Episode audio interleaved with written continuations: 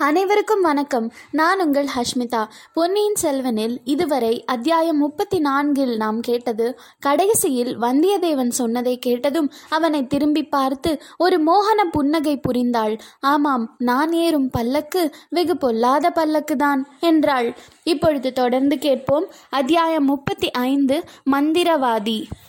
தூரத்தில் பேரிகைகளின் பெருமுழக்கம் கேட்டது. எக்காலங்கள் சப்தித்தன மனிதர்களின் குரல்கள் ஜெயகோஷம் செய்தன. கோட்டை கதவுகள் திறந்து மூடிக்கொள்ளும் சத்தமும் யானைகள் குதிரைகளின் காலடி சத்தமும் எழுந்தன. நந்தினியின் கவனத்தை அந்த சத்தங்கள் கவர்ந்தன என்பதை வந்தியத்தேவன் அறிந்து கொண்டான். காவல் புரிந்த தாதிப்பெண் திடுக்கிட்டு எழுந்து சற்று அருகில் வந்து அம்மா எஜமான் வந்துவிட்டார் போலிருக்கிறது என்றாள். நந்தினி எனக்கு தெரியும் நீ உன் இடத்துக்கு போ என்றாள். பிறகு வந்தியத்தேவனை பார்த்து தனாதிகாரி கோட்டையில் பிரவேசிக்கிறார். சக்கரவர்த்தியின் க்ஷேமத்தை விசாரித்துவிட்டு கோட்டை தளபதியை பார்த்து பேசிவிட்டு இங்கே வருவார். வருவதற்குள் நீ போய்விட வேண்டும். ஆழ்வார்க்கடியார் கூறிய செய்தி என்ன? என்று வினவினாள். அம்மணி அந்த வீர வைஷ்ணவ சிகாமணி தங்களை அவருடைய சகோதரி என்று சொல்லிக் கொண்டார். அது உண்மைதானா? என்று வல்லவரையன் கேட்டான். அதை பற்றி நீ ஏன் சந்தேகப்படுகிறாய்? பச்சை கிளியும் கடுவன் குரங்கும் ஒரு தாயின் குழந்தை குழந்தைகள் என்றால் எளிதில் நம்ப முடியுமா? நந்தினி சிரித்துவிட்டு ஒரு விதத்தில் அவர் சொன்னது உண்மைதான். நாங்கள் ஒரே வீட்டில் ஒரே குடும்பத்தில் வளர்ந்தோம். உடன் பிறந்த தங்கையைப் போலவே என்னிடம் பிரியம் வைத்திருந்தார். பாவம் அவருக்கு பெரும் ஏமாற்றம் அளித்து விட்டேன் அப்படியானால் சரி. ஆழ்வார்க்கடியார் தங்களுக்கு சொல்லி அனுப்பிய செய்தி கிருஷ்ண பகவான் தங்களுக்காக காத்து கொண்டிருக்கிறார் என்பதுதான். தாங்கள் கண்ணனை மணந்து கொள்ளும் கல்யாண காட்சியை பார்க்க வீர வைஷ்ணவ பக்த கோழிகளும் காத்து கொண்டிருக்கிறார்களாம். நந்தினி ஒரு பெருமூச்சு விட்டாள். ஆஹா இன்னும் அவருக்கு அந்த சபலம் நீங்கவில்லை போலிருக்கிறது. நீ அவரை பார்த்தால் எனக்காக இதை சொல்லிவிடு. என்னை அடியோடு மறந்துவிட சொல். ஆண்டாளைப் போல் பரமபக்தையாக கொஞ்சமும் தகுதியற்றவள் நான் என்று சொல். நான் அதை ஒப்புக்கொள்ளவில்லை அம்மா. என்னத்தை ஒப்புக்கொள்ளவில்லை? தாங்கள் ஆண்டாளாக முடியாது என்பதைத்தான் ஒப்புக்கொள்ளவில்லை. ஆண்டாள் பக்தி செய்து பாட்டு பாடி அழுது கண்ணீர் விட்டு பூமாலை தொடுத்து சூட்டி இப்படியெல்லாம் செய்து கண்ணனை மணந்து கொள்ள வேண்டியிருந்தது. ஆனால் தங்களுக்கு அத்தகைய கஷ்டமே தேவையில்லை. தங்களை கிருஷ்ண பகவான் பார்த்துவிட வேண்டியதுதான். ருக்மணி சத்யபாமா ராதாவை கோபிகாஸ்ரீகளையும் உடனே கைவிட்டு அவர்கள் வீற்றிருந்த சிம்மாசனத்தில் தங்களை ஏற்றி உட்கார வைத்து விடுவார். ஐயா நீர் முகஸ்துதி செய்வதில் சாமர்த்தியக்காரரே. அது எனக்கு பிடிப்பதே இல்லை. அம்மணி முகஸ்துதி என்றால் என்னவோ? முகத்துக்கு நேரே ஒருவரை புகழ்வதுதான். அப்படியானால் சற்றே நீங்கள் திரும்பி முதுகை காட்டிக்கொண்டு உட்காருங்கள். எதற்காக? முகத்தை பார்க்காமல் முதுகை பார்த்து கொண்டு புகழ்ச்சி கூறுவதற்காகத்தான். அதில் ஒன்றும் தவறில்லை அல்லவா? நீர் பேச்சில் மிக கெட்டிக்காரராய் இருக்கிறீர். இப்போது தாங்கள் அல்லவா முகஸ்துதி செய்திருக்கிறீர்கள்? நீரும் உமது முகத்தை திருப்பிக் கொண்டு முதுகை காட்டுவதுதானே? மகாராணி போர்க்களத்தில் ஆகட்டும் பெண்மணி களிடம் ஆகட்டும் நான் முதுகு காட்டுவது எப்போதும் கிடையாது. தாங்கள் தாராளமாய் என்னை முகஸ்துதி செய்யலாம். இதை கேட்டுவிட்டு நந்தினி களீர் என்று சிரித்தாள். நீர் மந்திரவாதிதான் சந்தேகமில்லை. நான் இம்மாதிரி வாய்விட்டு சிரித்து வெகு காலம் ஆயிற்று என்று சொன்னாள். ஆனால் அம்மணி தங்களை சிரிக்க பண்ணுவது வெகு அபாயம். தடாகத்தில் தாமரை சிரித்து மகிழ்ந்து தேன் வண்டு மயங்கி விழுந்தது என்றான் வந்தியத்தேவன். நீர் மந்திரவாதி மட்டுமில்ல கவியும் போல் இருக்கிறதே. நான் முகஸ்துதிக்கும் அஞ்ச மாட்டேன் வசவுக்கும் கலங்க மாட்டேன். உம்மை யார் வைத்தது? சற்று முன் என்னை கவி என்கிறீர்கள். எப் அப்படியென்றால் நான் சிறுவனாயிருந்தபோது என்னை சிலர் குரங்கு மூஞ்சி என்று சொல்வதுண்டு. வெகு நாளைக்கு பிறகு இன்றைக்குத்தான் தங்களுடைய பவள செவ்வாயினால் அதை கேட்டேன். உம்மையா குரங்கு மூஞ்சி என்றார்கள்? யார் அப்படிப்பட்ட புத்திசாலிகள்? அவர்களில் யாரும் இப்போது உயிரோடில்லை. உம்மை நான் அவ்விதா சொல்லவில்லை. கவி பாடக்கூடியவர் போலிருக்கிறதே என்று சொன்னேன். கொஞ்சம் கவியும் பாடுவேன். ஆனால் பகைவர்களுக்கு முன்னால் தான் பாடுவேன். வில்லம்பினால் சாகாதவர்கள் சொல்லம்பினால் சாகட்டும் என்று. ஐயா கவிராஜ வீரசிங்கமே உம்முடைய பெயர் என்னவென்று இன்னமும் சொல்லவில்லையே. என் சொந்த பெயர் வந்தியத்தேவன் பட்ட பெயர் வல்லவரையன். அரச குலத்தினரா? பழைய புகழ்பெற்ற வானாதி ராஜர் குலத்தில் வந்தவன். இப்போது உங்கள் ராஜ்யம் மேலே ஆகாசம் கீழே பூமி. இப்போது நான் சகல பூமண்டலத்துக்கும் ஏக சக்கராதிபதி. நந்தினி சிறிது நேரம் வல்லவரையனை ஏறத்தாழ பார்த்து கொண்டிருந்தாள். அப்படி ஒன்றும் நடக்காத காரியமில்லை. உம்முடைய பூர்வீக ராஜ்யத்தை நீர் திரும்பவும் பெறலாம். அது எப்படி சாத்தியம்? புலியின் வயிற்றுக்குள்ளே போனது திரும்பவும் வருமா? சோழ சாம்ராஜ்யத்தில் சேர்ந்த அரசு திரும்ப கிடைக்குமா? கிடைக்கும்படி செய்ய என்னால் முடியும். அம்மணி வேண்டாம். ராஜ்யமாளும் ஆசை எனக்கு எப்போதும் கிடையாது. கொஞ்சம் இருந்ததும் இன்றைக்கும் சுந்தர சோழ சக்கரவர்த்தியை பார்த்த பிறகு அடியோடு போய்விட்டது. இம்மாதிரி பிறர் கையை எதிர்பார்த்து சக்கரவர்த்தியாய் இருப்பதை காட்டிலும் மறுநாள் உணவு எங்கே கிடைக்கும் என்று தெரியாத சுதந்திர மனிதனாய் இருப்பதே மேல் என்னுடைய கருத்தும் அதுதான் என்றாள் நந்தினி. பிறகு ஏதோ மறந்து போன விஷயத்தை ஞாபகப்படுத்தி கொண்டவள் போல் சின்ன பழுவேட்டரையரின் ஆட்கள் உம்மை எதற்காக தேடுகிறார்கள்? என்று கேட்டாள். தங்களுடைய தாதி பெண்ணை போல் அவருக்கும் என் பேரில் சந்தேகம் உண்டாகிவிட்டது.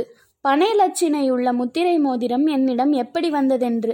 நந்தினியின் முகத்தில் பயத்தின் சாயல் சிறிது தென்பட்டது. மோதிரம் எங்கே? என்று திடுக்கிட்ட குரலில் கேட்டாள். இதோ இருக்கிறது அம்மணி. லேசில் அதை போக கொள் போகடித்து விடுவேனா? என்று கூறிக்கொண்டே மோதிரத்தை எடுத்து காட்டினான். இது உம்மிடம் இருப்பது அவருக்கு எப்படி தெரிந்தது என்று நந்தினி கேட்டாள். சுந்தர சோழ சக்கரவர்த்தியை பார்க்க வேண்டும் என்ற ஆசை என் மனதில் நெடுநாளாக இருந்தது. அதற்கு இந்த முத்திரை மோதிரத்தை உபயோகப்படுத்தி கொண்டேன். பார்த்து முடிந்த பிறகு இந்த மோதிரம் என்னிடம் எப்படி வந்தது என்று கோட்டை தளபதி கேட்டார். நீர் என்ன சொன்னீர்? என்று நந்தினி வினாவிய குரலில் திகில் தொனித்தது. தங்கள் பெயரை சொல்லவில்லை அம்மணி. பெரிய பழுவேட்டரையர் கொடுத்தார் என்று சொன்னேன். நந்தினி பெருமூச்சு விட்டாள். அவள் முகத்திலும் குரலிலும் இருந்த திகில் நீங்கியது. நீர் சொன்னதை அவர் நம்பினாரா? என்று கேட்டாள். முழுதும் நம்பியதாக தெரியவில்லை. அதனால்தானே என்னை பின்தொடரும்படி ஆட்களை விட்டிருக்க வேண்டும். தமையனார் திரும்பி வந்ததும் என்னை அவர் முன்னால் நிறுத்தி உண்மையை அறிய எண்ணி இருக்கலாம் என்றான் வந்தியத்தேவன். நந்தினி புன்னகை புரிந்து பெரிய பழுவேட்டரையரிடம் நீர் பயப்பட வேண்டாம். அவர் உம்மை கடிந்து தின்றுவிடாமல் நான் பார்த்து கொள்கிறேன் என்றாள். அம்மணி தனாதிகாரியின் பேரில் தங்களுடைய செல்வாக்கு எவ்வளவு என்பது உலகமறிந்த செய்தி. ஆனால் எனக்கு வெளியில் அவசர காரியம் இருக்கிறது. ஆகையினால் தான் தப்பிச் செல்ல உங்கள் உதவியை கோருகிறேன். அப்படி என்ன அவசர வேலை இருக்கிறது? எத்தனையோ இருக்கிறது. உதாரணமாக ஆழ்வார்க்கடியாரை பார்த்து தங்கள் மறுமொழியை சொல்ல வேண்டும். அவருக்கு என்ன சொல்லட்டும்? அவருக்கு நந்தினி என்று ஒரு சகோதரி இருந்தாள் என்பதை அடியோடு மறந்துவிடும்படி சொல். சொல்லிவிடலாம். ஆனால் நடக்கிற காரியமில்லை. எது? தங்களை மறப்பதுதான். இரண்டு தடவை தற்செயலாக பார்த்த என்னாலேயே தங்களை மறக்க முடியாது போல் இருக்கிறதே. வாழ்நாளெல்லாம் தங்களோடு இருந்தவரால் எப்படி மறக்க முடியும்? நந்தினியின் முகத்தில் வெற்றி பெருமிதத்தின் சாயல் பரிணமித்தது. அவளுடைய வேல் விழிகள் வந்தியத்தேவனுடைய நெஞ்சை ஊடுருவினவள் போல் நோக்கின. சக்கரவர்த்தியை பார்ப்பதற்கு நீர் ஏன் அவ்வளவு ஆவல் கொண்டிருந்தீர்? என்று கேட்டாள். உலக பிரசித்தி பெற்ற அந்த சுந்தர புருஷரை பார்க்க நான் விரும்பியதில் வியப்பு என்ன? உலகத்தில் வீர மன்னர்கள் தங்கள் வீரமும் பௌருஷமும் பெருக வேண்டும் என்று ராஜ்யமும் கீர்த்தியும் விஸ்தரிக்க வேண்டும் என்று விரும்புவார்கள். அவ்விதமே பிரஜைகளை பிரார்த்தனை செய்யும்படியும் சொல்வார்கள். ஆனால் நம்முடைய சக்கரவர்த்தியை பற்றி புத்த பிக்ஷுக்களின் மடங்களில் என்ன பிரார்த்தனை செய்கிறார்கள்? சுந்தர சோழர் வன்மையும் வனப்பும் திண்மையும் உலகிற் சிறந்த வாழ்கெனவே என்று பிரார்த்தனை செலுத்துகிறார்கள். இத்தகைய கலியுக மன்மதனை பார்க்க வேண்டும் என்று எனக்கு வெகு நாளாக ஆசையாயிருந்தது. ஆமாம் சக்கரவர்த்திக்கு தம்முடைய அழகை பற்றி ரொம்ப பெருமைதான். அவருடைய செல்வ குமாரிக்கு அதைவிட அதிக கர்வம். குமாரியா யாரை சொல்லுகிறீர்கள்? பழையாறிலே இருக்கிறாளே ஒரு அகம்பாவம் பிடித்த கர்வி. அந்த இளைய பிராட்டி குந்தவை தேவியைத்தான் சொல்லுகிறேன். வந்தியத்தேவா நீ அதிர்ஷ்டக்காரன். நீ தேடிக்கொண்டிருந்த உபாயம் இதோ உன் முன்னால் தானே வந்து நிற்கிறது. அதை நன்கு உபயோகப்படுத்திக்கொள் என்று இவ்வாறு வல்லவரையன் தனக்குத்தானே சொல்லிக்கொண்டான் இத்தனை நேரமும் ஒய்யாரமாக படுக்கையில் சாய்ந்து படுத்திருந்த நந்தினி திடீரென்று எழுந்து நிமிர்ந்து உட்கார்ந்தாள். ஐயா நான் ஒன்று சொல்கிறேன். அதை ஒப்புக்கொள்வீரா? என்று கேட்டாள். சொல்லுங்கள் அம்மணி நீரும் நானும் ஓர் உடன்படிக்கை செய்து கொள்ளலாம். நீர் எனக்கு உதவி செய்ய வேண்டியது. நான் உமக்கு உதவி செய்ய வேண்டியது. என்ன சொல்கிறீர்? அம்மணி தாங்கள் சோழ மகாராஜ்யத்தின் சர்வசக்தி வாய்ந்த தனாதிகாரியின் ராணி. நினைத்ததை நினைத்தபடி சாதிக்கக்கூடிய சக்தி வாய்ந்தவர். நானோ ஒருவித செல்வாக்கும் இல்லாதவன். தங்களுக்கு நான் எந்த விதத்தில் உதவி செய்ய முடியும்? என்றான். அவன் உள்ளத்தில் இருந்து பேசுகிறானா உதட்டிலிருந்து பேசுகிறானா என்று தெரிந்து கொள்ள விரும்பிய நந்தினி தன் கூறிய விழிகளை அவன் மீது செலுத்தினாள். வந்தியத்தேவன் அதற்கு சிறிதும் கலங்காமல் நின்றான். எனக்கு அந்தரங்கமான பணியாள் ஒருவர் தேவையாய் இருக்கிறது இந்த அரண்மனையில் உமக்கு வேலை வாங்கி கொடுத்தால் ஒப்புக்கொள்வீரா என்று கேட்டாள். இதே மாதிரி சேவையை இன்னொரு மாதரசிக்கு செய்வதாக ஏற்கனவே ஒப்புக்கொண்டு விட்டேன். அவள் வேண்டாமென்று நிராகரித்தால் தங்களிடம் வருகிறேன். அது யார் அவள் என்னோடு போட்டிக்கு வந்திருக்கிறவள். சற்று முன் மிக பிரியத்தோடு பேசினீர்களே அந்த இளைய பிராட்டி குந்தவை தேவிதான். போய் போய் அப்படி ஒரு நாளும் இருக்க முடியாது. என்னை வேடிக்கை செய்ய பார்க்கிறீர். மகாராணி இந்த ஓலையை ஏற்கனவே பலர் திருடி பார்த்து விட்டார்கள். ஆகையால் தாங்களும் இதை பார்ப்பதினால் மோசம் ஒன்றும் வந்துவிடாது என்று சொல்லிக்கொண்டே வந்தியத்தேவன் ஆதித்த கரிகாலர் குந்தவைக்கு கொடுத்த ஓலையை எடுத்து நீட்டினான். நந்தினி ஓலையை விளக்கின் அடியில் பிடித்துக்கொண்டு பிடி படித்தாள். படித்து முடிந்த போ முடித்தபோது அவளுடைய கண்களில் இருந்து கிளம்பிய மின்னல் ஜுவாலை நாகசர்ப்பத்தின் வாயிலிருந்து வெளிவந்து மறையும். அதன் பிளவுபட்ட நாவை வந்தியத்தேவனுக்கு நினைவூட்டியது.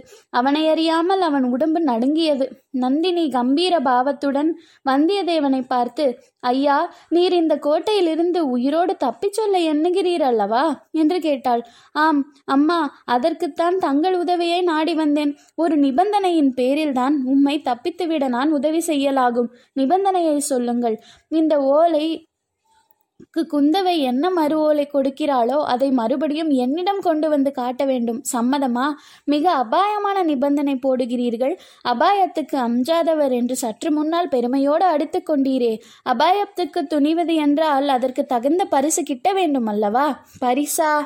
பரிசா வேண்டும். நீர் கனவிலும் அடைய கருதாத பரிசு உமக்கு கிடைக்கும். சோழ சாம்ராஜ்யத்தில் இன்று சர்வசக்தி வாய்ந்தவராய் விளங்கும் பெரிய பழுவேட்டரையர் எந்த பரிசுக்காக வருஷக்கணக்காக தவம் கிடக்கிறாரோ அத்தகைய பரிசு உமக்கு கிடைக்கும் என்று கூறி நந்தினி வந்தியத்தேவன் பேரில் மறுபடியும் மோகனாஸ்திரத்தை தூவினாள்.